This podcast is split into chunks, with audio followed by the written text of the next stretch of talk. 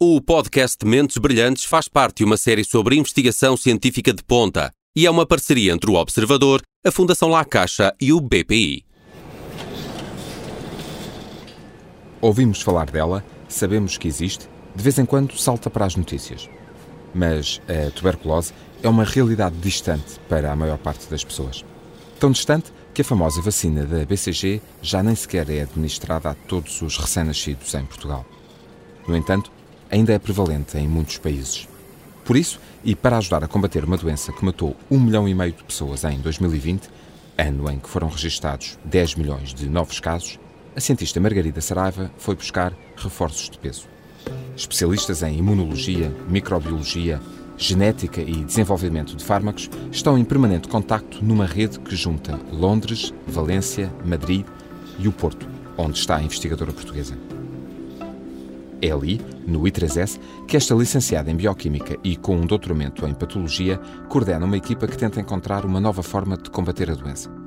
Eu sou o Paulo Farinha, este é o Mentes Brilhantes. Olá, Margarida Saraiva, bem-vinda. Gravamos esta conversa às duas da tarde.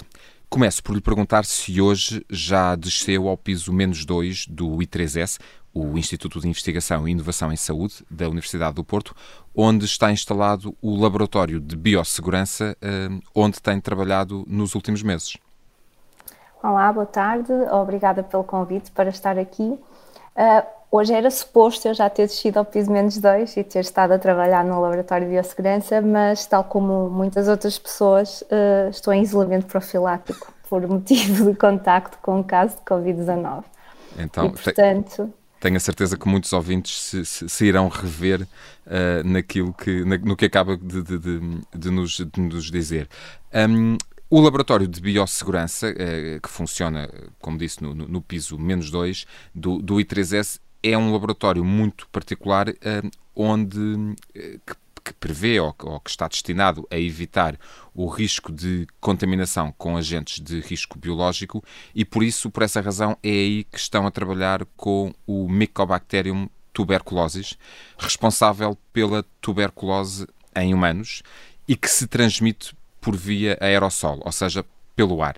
É por esta razão e por ser altamente contagioso uh, que estão a trabalhar uh, atualmente nesse laboratório com umas condições de segurança extraordinárias?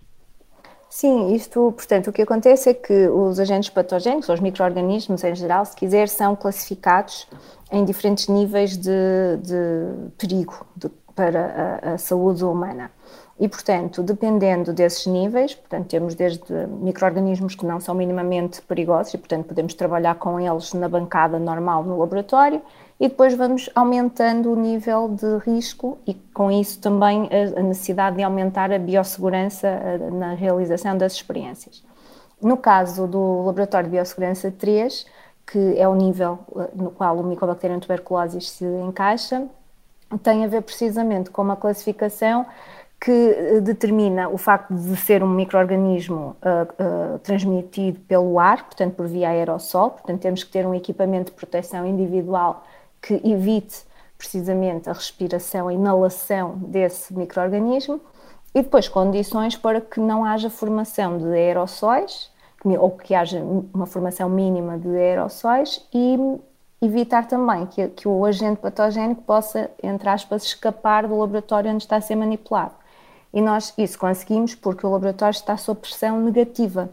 Portanto, o que quer dizer pressão negativa é que se abrir a porta, o ar exterior é puxado para o laboratório e nunca o ar do e laboratório passado para o, exatamente circulado para o exterior. Essas são condições muito particulares, eh, justamente para, para trabalhar com micro-organismos com essas características. Ora, no nosso dia a dia eh, não as temos, razão pela qual o Mycobacterium tuberculosis, responsável pela, pela tuberculose, é não só bastante contagioso, como é passível de, um, de se alojar em hospedeiros humanos, contaminá-los um, e as pessoas muitas vezes nem sequer saberem, não é verdade? Exatamente. Portanto, o que acontece com o Mycobacterium tuberculosis é que é um agente patogénico que existe, ou que, segundo estudos uh, de correlação genética entre o Mycobacterium e, e a genética do, dos humanos, coexiste connosco há muito tempo. Estamos a falar de milhares de anos. O que significa que, assim como o microorganismo se foi ajustando a nós, nós também nos fomos ajustando a ele.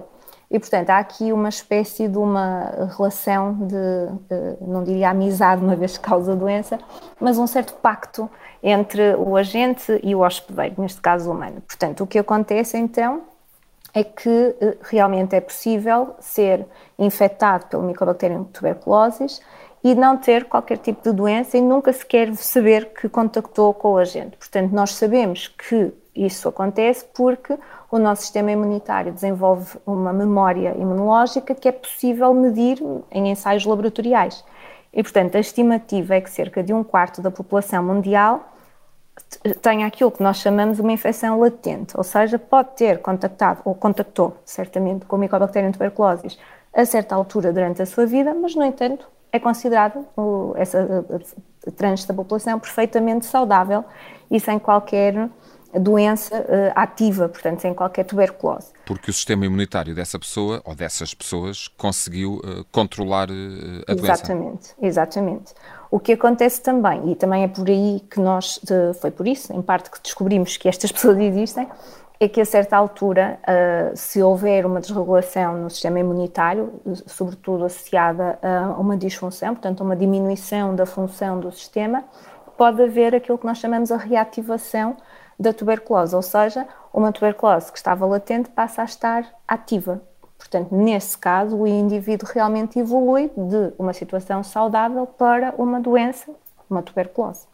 E só nessa altura é que é possível propagar o agente. Portanto, num indivíduo latente não há qualquer, ou pensa-se que não haja qualquer contágio de outros indivíduos. Ou seja, não tem a doença ativa e, portanto, não, não contagia. Exatamente, não transmite. Um, Levando-nos uh, diretamente ao, ao, foco do seu do trabalho de investigação que a Margarida Saraiva está a coordenar, um, no I3S, a Margarida e a sua equipa estão a tentar desenvolver uma terapia que permita reduzir a mortalidade da tuberculose. É esse o principal desafio um, atual da, da doença, que enfrentamos quando, uh, quando falamos da doença? Tentar que mate menos? Sim, quer dizer, o, o, o número de mortes eh, provocados por tuberculose é, é, bastante elevado se compararmos com outras doenças infecciosas. E é uma situação que, ao contrário da, da Covid-19, que no fundo é uma situação pandémica, no caso da tuberculose, neste momento não é uma situação pandémica. Portanto, Quantas pessoas é, morrem por ano por tuberculose no mundo? É cerca de 1,5 milhões. Uhum mas muito concentradas em determinadas áreas geográficas, portanto a distribuição não é equitativa. Okay? Morre muito mais, uh, morrem muito mais pessoas com tuberculose em África, por exemplo, do que, mas muitíssimo mais do que na Europa.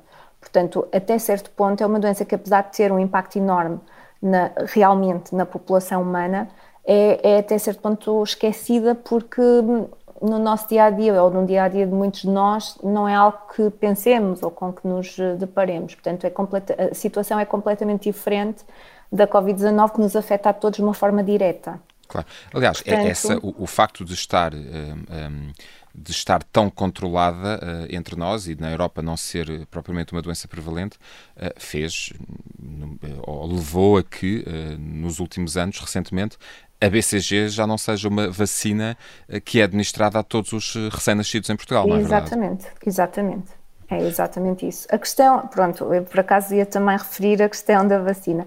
A BCG é uma vacina que tem, é uma vacina muito antiga, eh, que tem algumas características realmente convenientes e eficazes do ponto de vista daquilo que é a prevenção de alguns aspectos da tuberculose, mas não é uh, uma vacina 100% eficaz ou que nos ajude realmente a controlar a tuberculose nos adultos, que é o principal problema. Ela é muito mais eficaz na tuberculose infantil. E os adultos são, e desculpe interrompê-la, mas corrija-me se eu estiver errado, os adultos e, sobretudo, os homens são as principais vítimas de tuberculose, não é verdade? Exatamente. E a tuberculose uh, nos adultos manifesta sobretudo por, através de uma forma pulmonar, ou seja, uma, uma infecção e uma destruição do tecido pulmonar. O que, uh, que é importante ou que é necessária também para que haja transmissão Portanto, o facto de a bactéria, de, de, desculpe, da BCG não prevenir a tuberculose pulmonar acaba por não conseguir ser uma vacina muito eficaz na prevenção da doença mais prevalente no adulto e da sua transmissão. Portanto, a falta de uma vacina contra a tuberculose é algo muito importante, é uma, uma falha eh, que de facto propaga ou ajuda a que não haja um controlo desta doença infecciosa. Por outro lado, o outro problema que nós temos é o tratamento da tuberculose. E é também, nós, nós no, no, meu laboratório, nós não estamos neste momento a trabalhar em, em nenhuma vacina contra a tuberculose, mas tentamos perceber se de alguma forma nós conseguimos ajudar a terapia, portanto, conseguirmos uma terapia mais eficaz. Nós, existem neste momento antibióticos que são administrados aos indivíduos com tuberculose, mas o, o período de administração é muito longo e, por outro lado, temos também o, o, problema de serem bastante tóxicos. Portanto, é um quando, tratamento quando, que é... Diz, quando diz que é muito longo, um, ajude-nos, por favor, e para, para as pessoas que nos estão a ouvir, Sim. podemos estar a falar de um tratamento que pode durar meses. Uh, Sim, antibióticos, meses. Sim, antibióticos portanto, administrados durante meses, não é verdade? Meses, uh, seis, nove meses. Ah, Portanto, e com é um uma toxicidade e, com uma toxicidade, toxicidade alta, como, como refere. Então, o Sim. projeto que a Margarida está a coordenar, uh, e eu vou ler, vou consultar a minha cábula, corrige-me se eu disser algum erro, trata-se de uma abordagem multidisciplinar para compreender as interações entre o hospedeiro e os agentes patogénicos, a fim de desenvolver novas estratégias para combater a tuberculose. E, e projeto esse que, que, se chama o TB Target. É Exatamente. disso que se trata? É disso que se trata. Portanto, porque é que nós chamamos, eh, no nosso título, aparece a palavra multidisciplinar?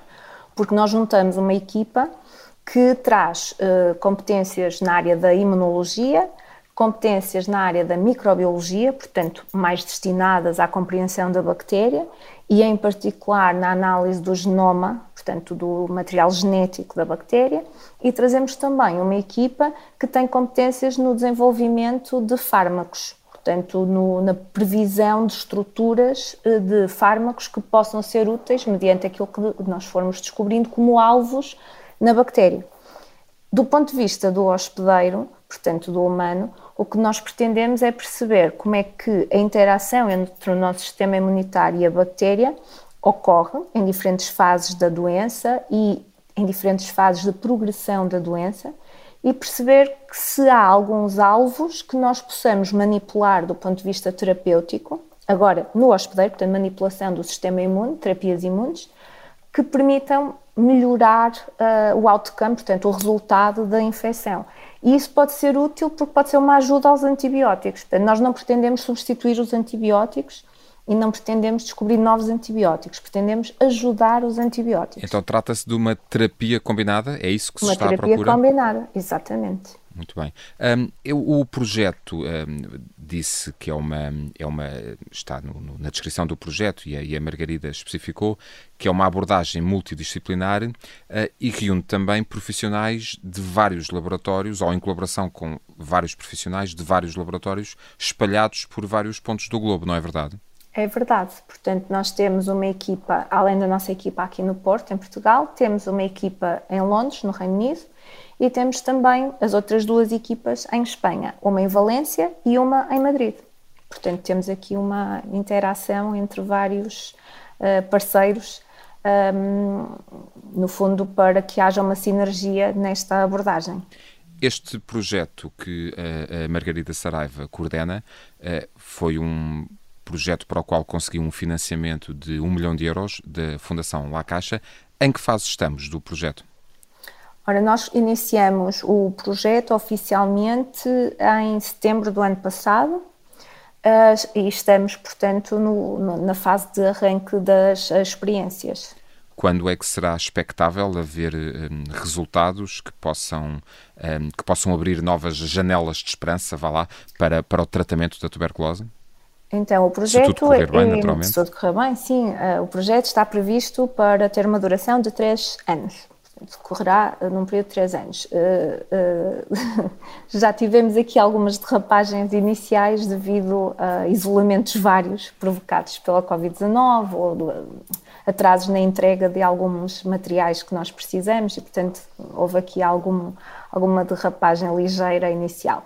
Nós prevemos que ao fim de um ano e meio, dois anos, eh, possivelmente estaremos em condições de, do ponto de vista da, da ciência fundamental, dos resultados mais fundamentais, ter uma boa perspectiva do que está a acontecer na, nos modelos que estamos a usar e, portanto, termos aí já material para publicação e para divulgação à restante comunidade, sendo que depois o nosso grande objetivo é utilizar o último ano como um ano de validação das nossas hipóteses. Portanto, depois de termos as hipóteses já levantadas e construídas, conseguirmos voltar atrás nas experiências e então validarmos essas hipóteses.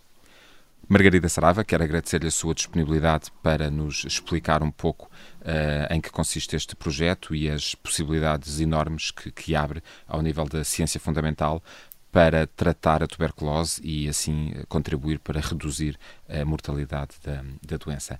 Muito obrigado, muitas felicidades para uh, o sucesso deste projeto internacional. Obrigada. Um milhão de euros o valor que Margarida Saraiva conseguiu da Fundação La Caixa para ajudar a financiar esta investigação pode parecer muito dinheiro.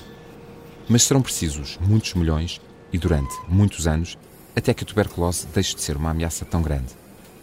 Um dos passos nessa direção já foi dado. Ao recorrer à imunoterapia, a cientista do I3S está a contribuir para que a segunda doença infecciosa respiratória mais fatal no mundo, depois da Covid-19, deixe de matar tanta gente. Eu sou o Paulo Farinha. Este foi o Mentes Brilhantes. O podcast Mentes Brilhantes faz parte de uma série sobre investigação científica de ponta e é uma parceria entre o Observador, a Fundação La Caixa e o BPI.